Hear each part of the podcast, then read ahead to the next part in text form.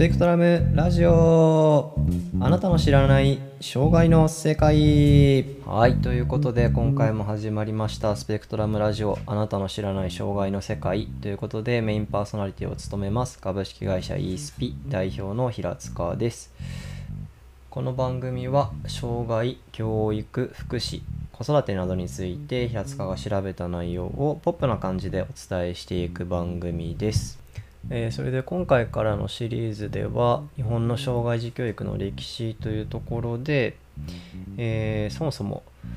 障害児教育っていうのがどんな目的で、まあ、誰が発案して始まってきたものなのかというところでしたり、まあ、どのような変化を経て今の形になってきたのかというところびして、を、え一つ一つ調べながら分かったことを聞いてほ共有していくっていうような形でやっていければなというふうに考えています。今回は前回ちょっと寂しかったので、えーゲストをお迎えしてお話ししていこうと思います。ということでゲストにお迎えしました高校同期のゆきです。どうぞ。よろしくお願いします。なんて言ったらいいんだろう。よろしくお願いします。えーいいんじゃない？いいんじゃない？それで。はい。ということで、えー日本の障害児教育の歴史の中で、えーと今僕が調べてるところは結構いろいろあるんですけど、まあ、その中でですね、えー一番明治初期ですねあの江戸幕府が終わって明治になったタイミングで日本が近代化をこう目指していくぞっていうふうになった時に実は、えーもうその時点で障害児教育について考えた人がいたっていうところに関して、えー、とお話ししていこうかなと思います。はい。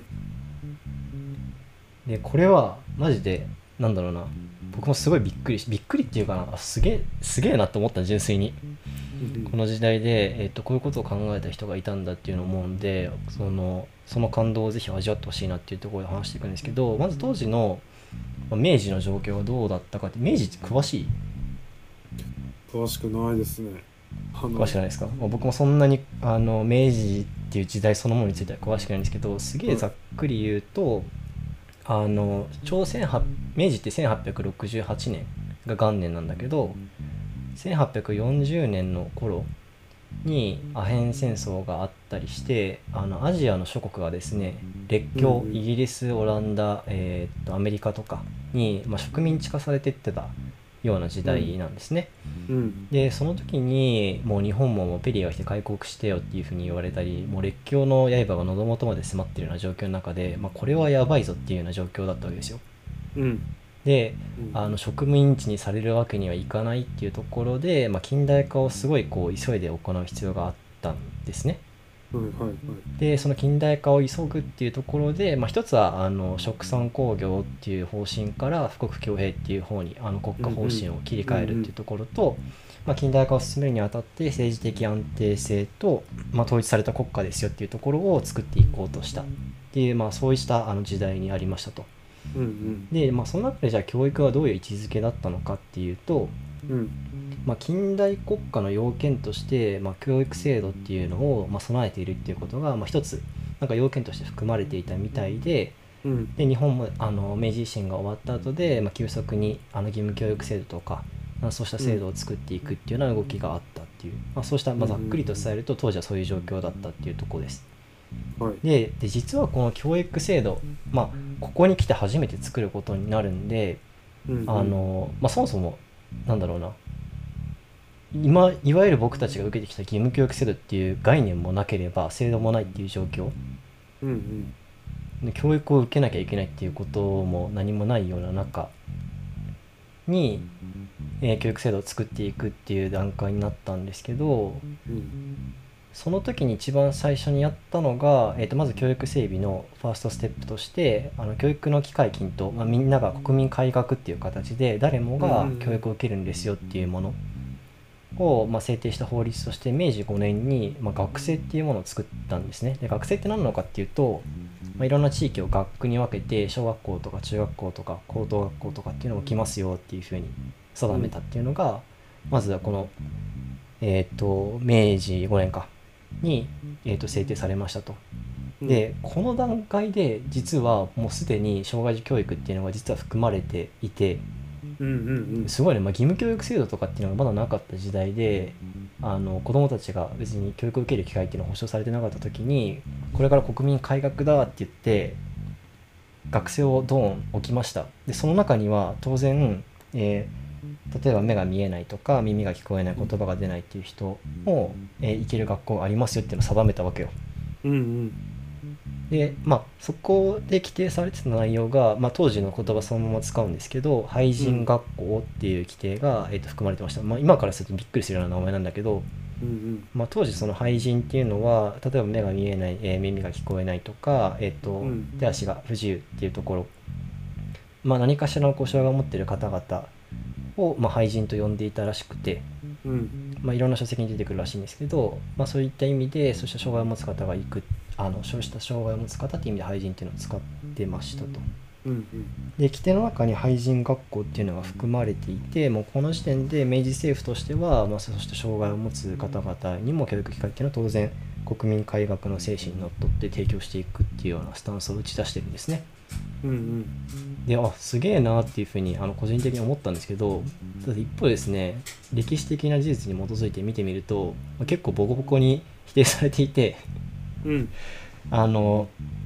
確かに学生の規定の中に廃人学校っていうのはあったんだけどうん。まあ実態として学校一つしか建ててないじゃんっていうような話とか、へー。まあ、そもそも廃人っていう名前をつけるなんて間違ってるとか、とんでもないな。今今の感覚まあ、今の感覚でうんいくとね。まあでもそれはなんか1978年の、まあ、ある盲愛盲愛院っていうか、まあ、その盲学校があるんだけど、うんうん。そこの歴史書の中であのボコボコに書かれていてでこれって結局あなたたちのパフォーマンスですよねと。欧米列強のあの近代国家としての要件を満たすために、まあ、教育制度っていうのを作ってて、まあ、その中に当然障害児教育っていうのを含めますよって言ってますけど、うん。まあ、所詮パフォーマンスに過ぎなくて、まあ、全然実態伴ってないですねっていうのは、あの後からボコボコに殴られてるの。うんうん。でまあ確かに、まあ、実際、えーっといわゆるその学生の中で建てられた学校で、まあ、建てられたと言われてる、まあ、本当にそれが学生の廃人学校としての規定を受けたのかどうかっていうところはあるんだけど、うん。まあ、建てられた例って一つだけで、まあ、東京のこれ熊谷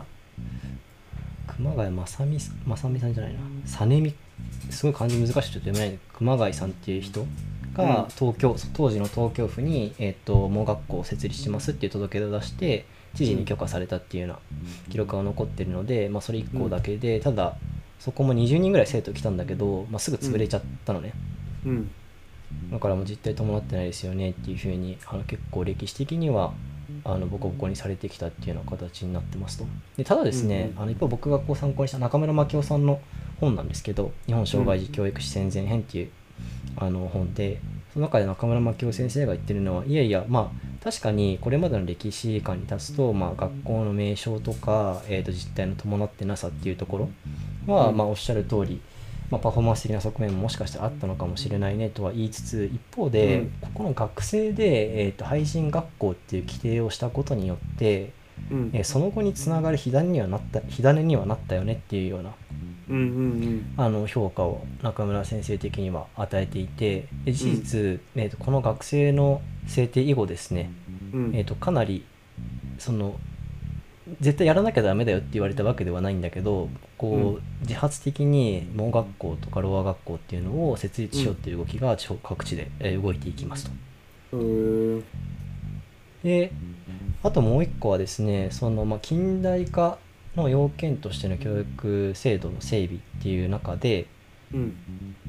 まあ、確かにその教育制度っていうのは作んなきゃいけなかったんだけどおそらく日本が参考にした国々の中で、えーっと障害児教育っていうのを法律で定めた国って、まあ、イングランドしかなかったっていうふうないうふうに書いてあるんですね。なのでいろんな列強がいる中で見たけどそこまでやってる国って1個しかないのにわざわざ入れたっていうことを考えるとうん。まあ単純なパフォーマンスというよりも本当に政府の内部の中で、えー、とそうしたことをやっていくべきだ国民改革っていうのは、えー身分とか、えーその人の特性とかによらず受けられるべきなんだっていうふうな考えを持った人うん。が、まあ、いたんじゃないかっていうような評価を、うん。えーされていたりします。うん。なのでもうこの時点で、えー、と障害児教育の兆しがあったっていうところがまずうん。一つすごく新しいなっていうとこ新しいっていうかなんていうんですかねあその時点でもう考えてた人がいたんだっていうところですね、うんうんでこれ自体は僕もすごくびっくりしてだってねよう思ったのって感じですよね。よう思ったのって言っちゃうのも失礼だけどそのいわゆるこう植民地化一歩手前みたいなすげえ緊迫した状況でうん。国内もその,、あの西郷隆盛さんのさ西南戦争とかもちょうど起きるような時期でうんうん。もう結構メタメタな時期だったのにその教育っていう中でさらにその教育の裾野っていうのがあのあらゆる人っうん。ていうところを目指して真剣に取り組んだ人がいるっていうのはなんかすごく明るいなっていうふうに個人的には思いましたね。うん。確かに確かで、まあ、学生がその明治5年にできたんですけど、まあ、その後もいくつか動きがありましてあのその次にですね教育令っていうのを作る動きが出てくるんですね。明治うん。あの5年に作った学生を改良して、えー、と義務教育制度とか教育整備を進めていこうっていうところ。にうん。で、えーやっていくんですけど、まあ、その中で、えー中心人物になった中心人物っていうかすごくスポットライトが当てられてる人物がいてでその方が田中藤丸っていう人ですね。うん。で今日はあのこの人にちょっと注目注目っていうかスポットライトを当てつつ、まあ、当時の明治政府、まあ、政府レベルというか政界の中で誰が、まあ、どういう目的で障害児教育をやっていくべきだというふうに考えてたのかっていうところをちょっと掘っていければと思うんですけど、まあ、その人が、えー田中藤丸ですね。うんで田中藤丸が、まあ、何者なのかっていうと、えー1845年の生まれで尾張藩出身です。尾張って多分今愛知らへんうんうんだと思うんですけどそこで生まれてで22歳の時に中央政界に進出してるんですね。ですげえ若いなと思ったんですけどあの1868年の明治維新の時って実はみんなめちゃくちゃ若いんだよね。そうそう昔はなんかそういうイメージあるね。なんか明治維新はもう顕著に若くてですねあの当時例えば福沢諭吉大政奉還の時33歳坂本龍馬32歳大隈重信29歳、えー伊藤博文後の首相になる人ですね26歳。うん。とかなんで、まあ、超若いなと思ったんですけど、まあ、この年齢を見ると、まあ、割と妥当な年齢だったのかなというふうに思います。で調整会に進出してで26歳の時にあの岩倉施設さん岩倉施設さんって覚えてる？あとね。岩倉智美ねそうそうそうそうそう。うんが、うん。あのアメリカに行ったんだけどそのアメリカに行った時にもあの一緒に同行して行っていてうん。で田中さん？27そうそう。うんうん。27歳の時に、えーっと教育令の草案っていうのをあの作成をし始めますと。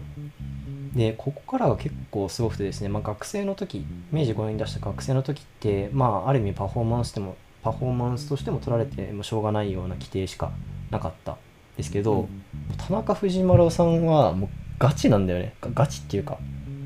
すげえしっかり研究してでその上でそれをこう政策に反映しようとして政策っていうか法令か。これに反映しようとして尽力されたっていう記録が、えー、と残ってますと。で田中さんがですね実際にじゃあアメリカその岩倉施設さん行って帰ってきてで今度教育令作ってくださいっていう、まあ、あのそういう役職があるんですけどそういう役職について、えー教育令草案を作る過程において、まあ、どんなことをしたかっていうのをちょっと次お話ししますとうん。えーっとどこだっけ？あそうそう。岩倉施設団に行った後に現地視察に2回ぐらい行ってんだよね。うん。で当時のアメリカって当時のアメリカもね盲学校ができて一定の成果が出てきたぐらいの時代感で、まあ、ある程度、えーそういう障害児教育が実際に行われてるようなところだったんだけどその時に行ってまずマサチューセッツ州に行ってでその現地とか見たんだけどまず何を見たかっていうとそうしたところを、まあ、誰が管轄してるのかっていうところを確認したみたいです。うんっていうのはその西洋的、まあ、ちょっとアメリカの方の話をするとその門学校とかろう学校の始まりってキリスト教の給品事業とか防品事業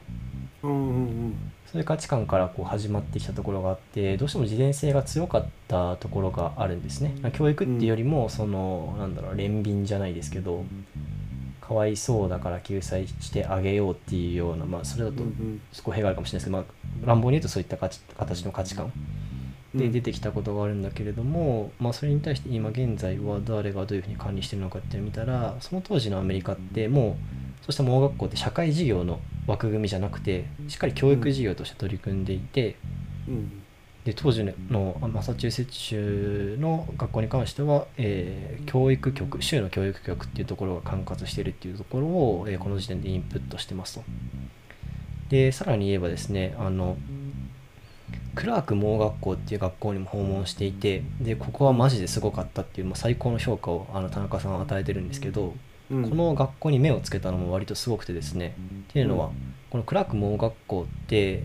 えー、ともうしばらくするとあのコア法運動っていうのの中心になって活躍する学校なんですね。でコア法、運うん。コア法って何かっていうとその、えー、と言葉が、えーは話せない人に対して、あのそれまで手話とかを使ってあのコミュニケーションを取るっていう方法があの取られてたんだけど言葉が出なかった人も喋れるようになるような、えー指導の方法うんが講和法っていう形で、まあ、これはこれで後々結構大きな議論になったりするんですけど、まあ、そういう講和法をいち早く世に広める活動をすることになる学校っていうところに最初に注目をしてでその教育の実態とかっていうところを見に行ってますと。うんなのでまあ世界最先端の、えー、ろう和教教育になるのかなっていうところを見に行ってると。でもう一つはパーキンス盲学校っていう、まあ、サミュエル・ハウっていう人が校長だったところですね。でサミュエル・ハウはサミュエル・ハウもしかしたら知ってる？知らんサミュエル・ハウはあのヘレン・ケラーとゆかりのある人で、うんうんあのヘレン・ケラーは知ってるじゃん。ヘレン・ケラーは知ってるでヘレン・ケラーを指導した先生も知ってるじゃん。ヘレン・ケラーを指導した先生？まあ、家庭教師かな？家庭教師としてきたアン・サリバンっていう先生。トサリバン先生。聞いたことあるかも。そう。うんうん。でサリバン先生がサリバン先生もね実は目見えなかったんだよね。うん。見見えなかった時があってあれ目見えないのどっちだっけ？忘れちゃった。あのまあその障害を持ってて通ってた学校があってそれがパーキンス盲学校だったんですよ。うんうん。でそこにも、えー行っていてでここでえーっと田中さんはあのねすごくこう共感する主張に合うわけですね。当時のそのサミュエル・ハウうん。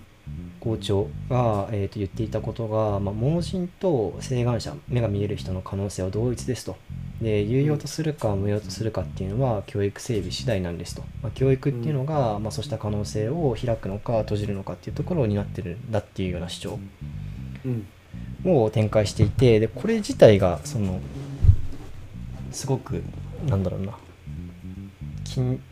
そのキリスト教的慈善事業ではなくそもそも可能性は同一で、えー、と花開くことがあってでその可能性を広げてあげられるのが教育なんですよっていう風なところうん。自体のまあ新しさがあったんだけど、えーそれに対してすごく、えー共感していたようででこれを日本にも戻ってこようとするんだよね。その理論を。うんうんでただえーっとねそうそう。このサミュエル・ハウの主張が無用から有用へっていうような言葉を使っていてそれはちょっと、あの言い方に問題がないかみたいな ま確かにね。あ話は、うん。まあ、あるんだけれども、うん。えーまあ、初等教育の制度すらなかったこの時代にうん。そのかわいそうだから教育してあげようっていうような、えー論理ではなくて、うんそうした方々が社会に参加して、えー、と権利を得て義務を果たしていくっていうようなものを作るための教育っていう理論とそれの社会実装っていうのを試みたのは、えーすごく建設的建設的だったんじゃないかっていうふうにあの中村先生は言っていて、まあ、確かに、うん。まあ、なかなかさ当時のさなんだろう雰囲気とか価値観とかっていうのを想像するのは難しいけどうんこの何もなかった荒野みたいな段階の、まあ、何もなかったわけじゃないけどその前々から続くようなうん。ところはあったと思うんだけどっていうところでいざ近代化しますってなってじゃあどういう論理で、えっと目が見えないとか耳が聞こえない人を教育していくべきだと主張するのかっていうところうん。を、まあ、それまで権利も権利も義務もなんだろうないわゆるこう西洋的な権利も義務もおそらくなかったはずなんだけど、まあ、あるのかもしれない、こうちょっと詳しくないんであれなんですけど中で、まあ、権利主体としての、えー国民みたいな像を目指したのは確かにすごいなっていうふうに、えー思いました。確かに。でその他にもですねこの時ってまだなんだろう今でいういわゆる知的障害当時は白痴とかっていうふうにあの言いましたけどまああそうそうだね。うんうんあそうそうい今はもう使わないんだけどうん。そういう、えー人の施設とかあとこれ何に近いのかな？更生施設じゃないけどその刑法犯罪を犯した、えー、と少年少女たちが行く、えー感化教育院みたいなものがあったんだけどうん。なんかそうしたところまで、えー、と裾野を広げて、えーリサーチをめちゃくちゃ重ねていったっていう形になってますね。うんなので田中藤丸はまあこの時だってまだ20いくつ ?27 とかか。うん。27あじゃあもうちょいもうちょい言ってるわ。30 34歳の時にその第一次教育令っていうのを出すんだけど、うん。それまでの7年間ぐらいの活動がそうした活動になってるからうんすごいよね。この時代に。すげえな。すげえよそうそうでいわゆるじゃあ列強っていうアメリカのどうなどうなってるんだろうって見に行って。うん。うんうん、なるほど。こういうふうにやってるのかっていうのを見てじゃあ日本においてはどうすればいいんだろうっていうのを考えて、えーうん。実装していこうとする。うんうん。これだけですごいですよね。すごいわ。でえーっとそれであそうそうそうただねいろいろ見たはずなんだけどその知的障害を持ってる方の施設とか、うん。えー眼科教育の方ですね。刑法犯罪少年の更生施設みたいなところうん。を、まあ、ローモ以外も見たはずなんですけどその知的障害の方の施設に関してはその後一切言及がなく草案の方にも含まれてなかったりするんですよ。うん。うん。で、えー、刑法犯罪の方は監査院として、えー草案の方に取り込んだっていう形になっていてうん。おそらくなんだけどすごく多分現実主義的な考え方もしてたのかなっていう風なところがあってうん。もうあの目が見えない方と耳が聞こえない方言葉が出ない方への教育方法ってある程度こう教育可能性っていうのが見えてた時代だったんですねこの時って。うん。あのどういうふうな指導をするとこういう成果が得られますよっていうのが若干見えつつあったような時代だけどやっぱり知的障害等々に関してはまだまだそもそもどう対応したらいいのかわからないっていうね。うんそうそう状況にあったんで、うん。まあ時期尚早と考えたのかどうかわかんないんだけどうん。そこに関してはこの時点ではえー草案等には含めなかったっていうような形になってます。うんえーその後アメリカから帰国してからはですねあのフランクリン・ビー・ハフの米国学校法っていうあのアメリカの学校法の翻訳の作業とか、うん。えーその他もろもろをしていてですね。で田中がこんだけ熱心に調べたのってあの上司から命令されたのかって言われたら実はそういうわけでもなくてですね。うん。なんか渡米する前にもそのモアワイン等についてアメリカに行った時は絶対にリサーチしなきゃいけないですっていうような話をしてるんですね。うんうん。でこの田中尾張出身ですから特にこうなんだろうな、西洋的価値観に染ま染まってってどっぷり使って生きてきたわけではないはずなのに、えー、とうん。なんでこんなにいわゆる権利とか教育とか人権とかっていうところに確かに。そのアンテナが張ってるのかっていうのをにちょっと見てみると中村先生の本に書いてあるのはおそらくこの田中の情報源として、まあ、彼の学生顧問だった人物の影響っていうのを、まあ、すごく受けてるんじゃないかっていうふうに言われてますね。でこれちなみに誰だったと思います？おあのびっくりしたんですけどここに出てくんだと思ったんですけど。知ってる人？えもうあの親の顔より見てるかもしれない。親の顔より見てる？あわかんない。学生はそんな見てないかもしれない。え全然想像つかない。彼のね学生顧問がねあの福沢諭吉だったんですよね。あえでまあそこで出てくるんだ。そうそうそうそう。で西洋事情あ西洋事情とかの本も書いてたじゃない？うんうん。福沢諭吉って。うんうんうん。でまあ後のあの天の上に人人人は人を作らずみたいなのも言ってるけど、でそういう人が学生顧問になってたからすごくそうした影響を受けてるんじゃないかっていうふうに言われてますと。で事実ね、うん。彼自身もその行った初期い行った記録いえー、とアメリカに行った後のまあ、初期みたいなところそうした障害児教育施設とかっていうのを見てあのすごくこう感銘を受けてんだよね欧米各国中最も親身なるものですと。うんもう何よりもそれに感動していたっていうような記述があります。でもう一つはそのこんだけいろんな、えー学校とかを見てそこから相場に落とし込んでっていうようなやことをする中で、まあ、すごくこう先進的な提案提案っていうかまあそう内容。うん。まあ、当時にした先進的な内容っていうところを含めているとなんか裏側に誰かいたんじゃないかみたいな話をされ思われるようなところもあると思うんですけど、えー、と実際この草案を作る時って、まあ、いろんな影響を与えたとされている書物としてデイビッド・マレーっていう人が書いた「学館公安日本教育法」っていうようななんか法案の基礎になるようなものなのかな。ちょっとあんま広告詳しくないですけど、っていう書類があってそれをすごく見たはずだって言われてるんだけど実はこの書類にはですねあの障害児とかえ刑法犯罪を犯した、えー、と子どもたちに関しての記述っていうのは一切ないんですね。うんで一切ないんだけどもその田中が見てきたこととか、えー、と田中自身が持ってる価値観っていうところからこれをやらなければいけないっていうところで、えー、と草案に盛り込んだんじゃないかっていうふうに推測できますよねここだけ見るとね。で、まあ、もっとすごいのは、えっとこの時ってあの網羅分離されてなくてその目が見えない人とか耳が聞こえない人言葉が出ない人っていうのが、まあ、同じ学校に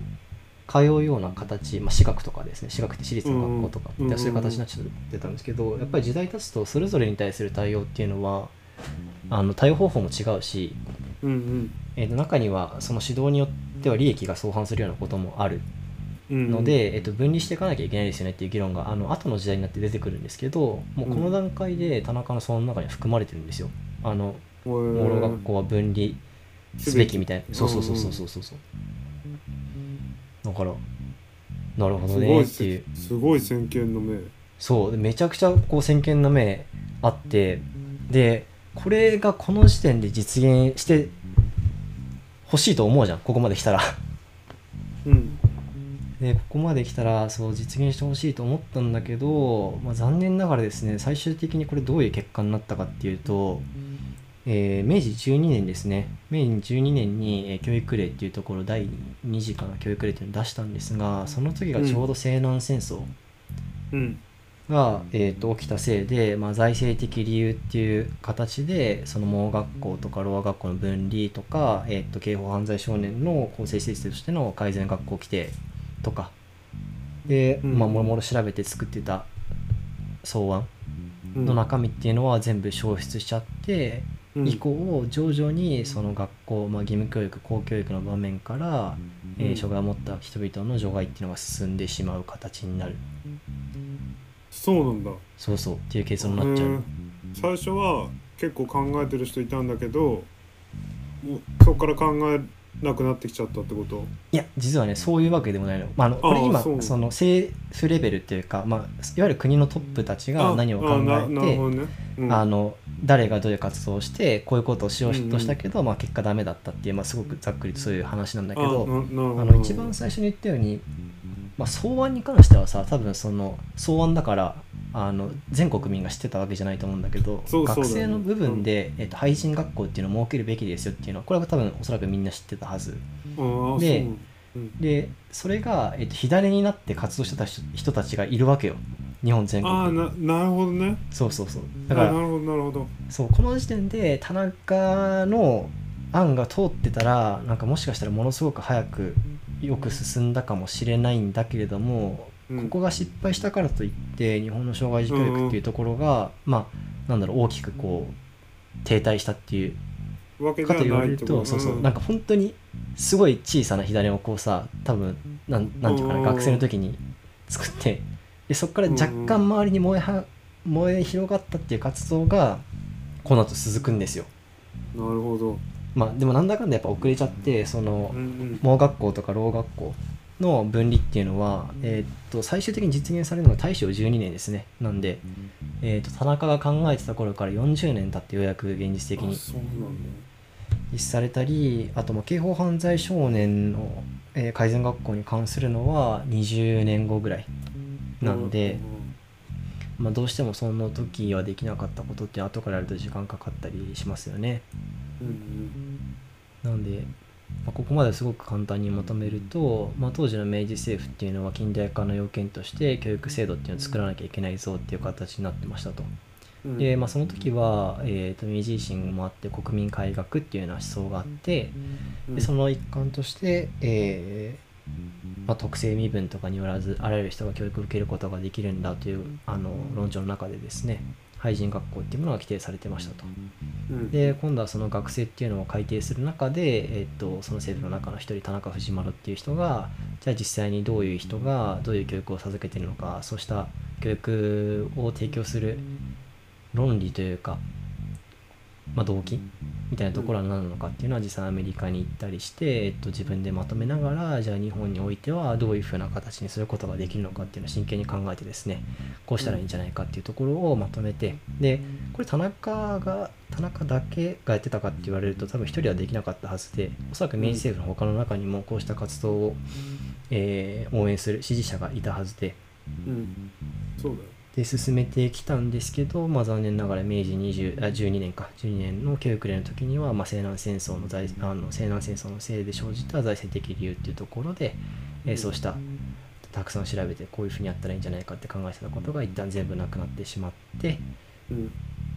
少し残念だったんですけどただ、えー彼らがこう立ち上げた小さな旗はですね以後地方においても、えー、と広がりを見せていくような形になるっ